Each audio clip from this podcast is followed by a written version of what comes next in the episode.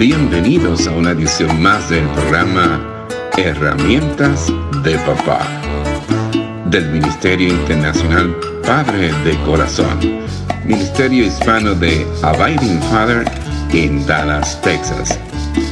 Para información del Ministerio Padre de Corazón, se puede comunicar por mensaje de texto o de voz al número 214 533 7899 214-533-7899 por correo electrónico a rafi arroba padredecorazon.org Rafi con Y al final. Rafi arroba padredecorazon.org Visita nuestra página web www.padredecorazon.org www.padredecorazon.org Con ustedes, Rafi Gutiérrez, pastor y director del Ministerio Internacional Padre de Corazón. Somos llamados a mostrar compasión y bondad a nuestros semejantes. Alégrense con los que están alegres y lloren con los que lloran, nos dice Romanos capítulo 12, versículo 15. Ayúdense a llevar los unos las cargas de los otros y obedezcan de esa manera la ley de Cristo, nos dice Pablo en Gálatas capítulo 6, versículo 2. Imagínense la dolorosa escena de Jesús de pie frente a la tumba de su amigo Lázaro viendo la tristeza y lágrimas de amigos y familiares. ¿Qué hizo Jesús? Jesús lloró. Nosotros también debemos entrar en los pensamientos y sentimientos de nuestro prójimo y luego preguntar, ¿qué puedo hacer para levantar esa carga? Probablemente una palabra apropiada le dará a una víctima de cáncer la valentía de enfrentar otro tratamiento de quimioterapia o un tratamiento contra el cáncer. Un abrazo, el contacto o una sonrisa pueden decir, estoy contigo, estoy a tu lado. Grandes o pequeños, somos llamados a preocuparnos por los demás. Pero se supone que debemos amar a cualquier persona sin reparar en sí si están haciendo bien o mal. Usted podría decir, lo mismo Jesús dijo, así que por sus frutos los conocerán. Mateo capítulo 7, versículo 20.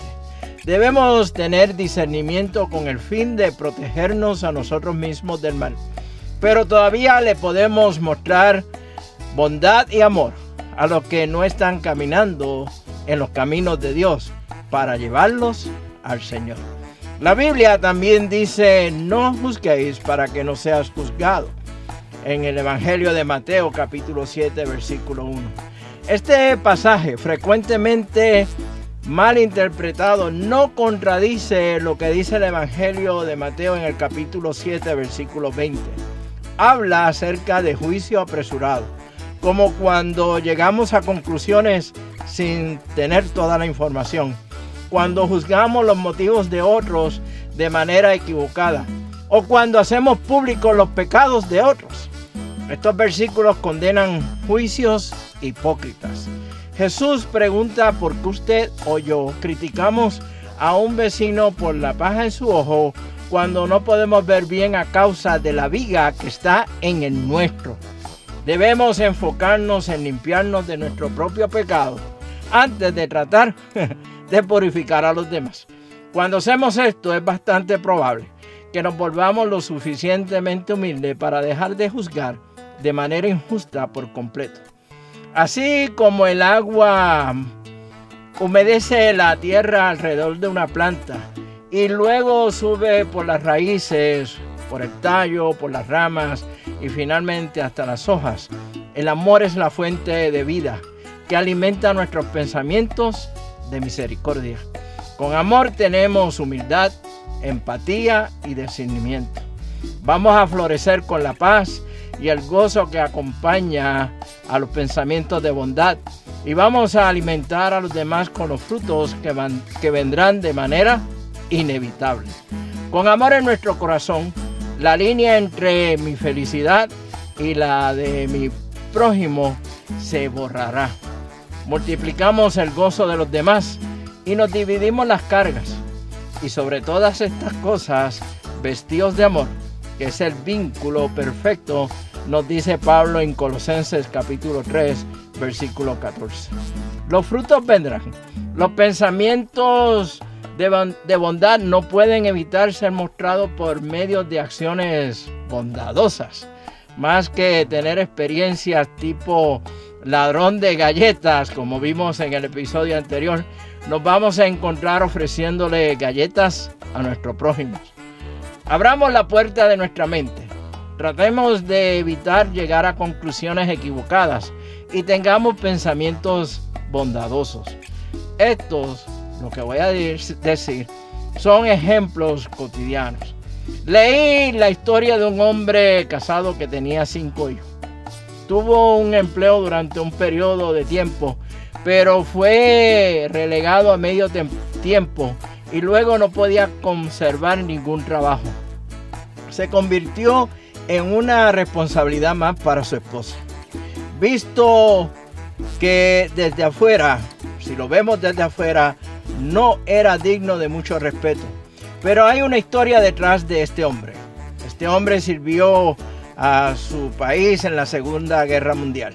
En una batalla su compañía atacó al enemigo desembarcando de, un bote en tierra.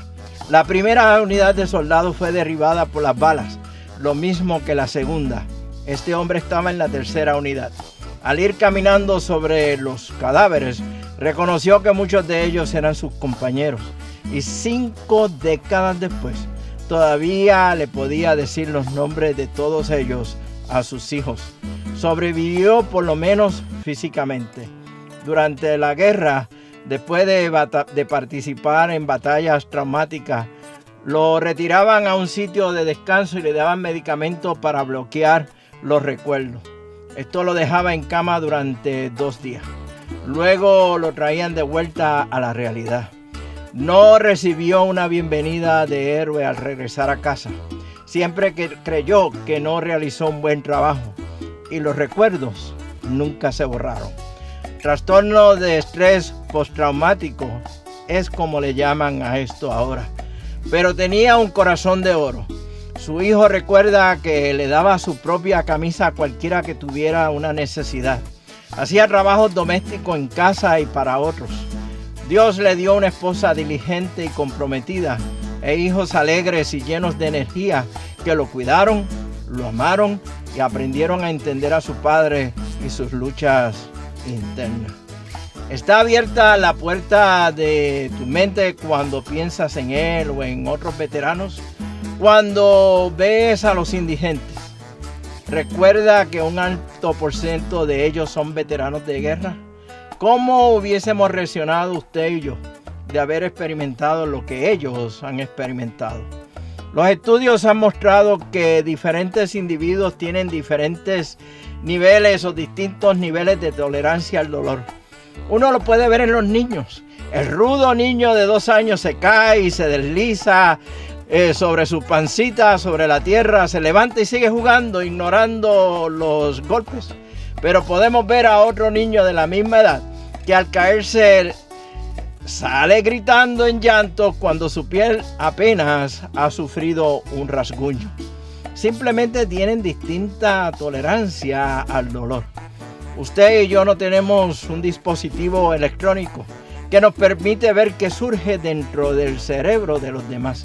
Algunas veces realmente no sentimos su dolor. Ahora, te pregunto una vez más, ¿está mi mente abierta a creer que realmente les duele? Continuamos con la serie En peligro de extinción, la bondad. Y la pregunta que siempre hago al final de esta serie es, ¿debemos de incluir a la bondad como una, una especie en peligro de extinción? Miren, mientras tanto, y cuando hablamos de este tema, nos veremos en el barrio un cafecito a la vez. Que Dios les bendiga abundantemente y que usted sea de bendición para otros. Este ha sido un programa del Ministerio Internacional Padre de Corazón, Ministerio Hispano de Abiding Fathers, con oficinas en Dallas, Texas. Nuestra misión es la de motivar, capacitar y comprometer a los hombres en su rol de padres y líderes en el hogar, según lo ha ordenado Dios, haciendo discípulos del Evangelio de Jesucristo. Somos un ministerio internacional, relacional y generacional. Para información del Ministerio Padre de Corazón, se pueden comunicar por mensaje de texto o voz al número 214-533-7899. 214-533-7899. Por correo electrónico a rafi arroba padre de corazón punto. Rafi con Y al final. Rafi arroba padre de corazón punto. Visita nuestra página web www.padredecorazon.org www.padredecorazon.org Les habló Rafi Gutiérrez, pastor y director del Ministerio Padre de Corazón, y les agradezco grandemente que nos hayan acompañado en esta edición de programa Herramientas de Papá del Ministerio Internacional Padre de Corazón.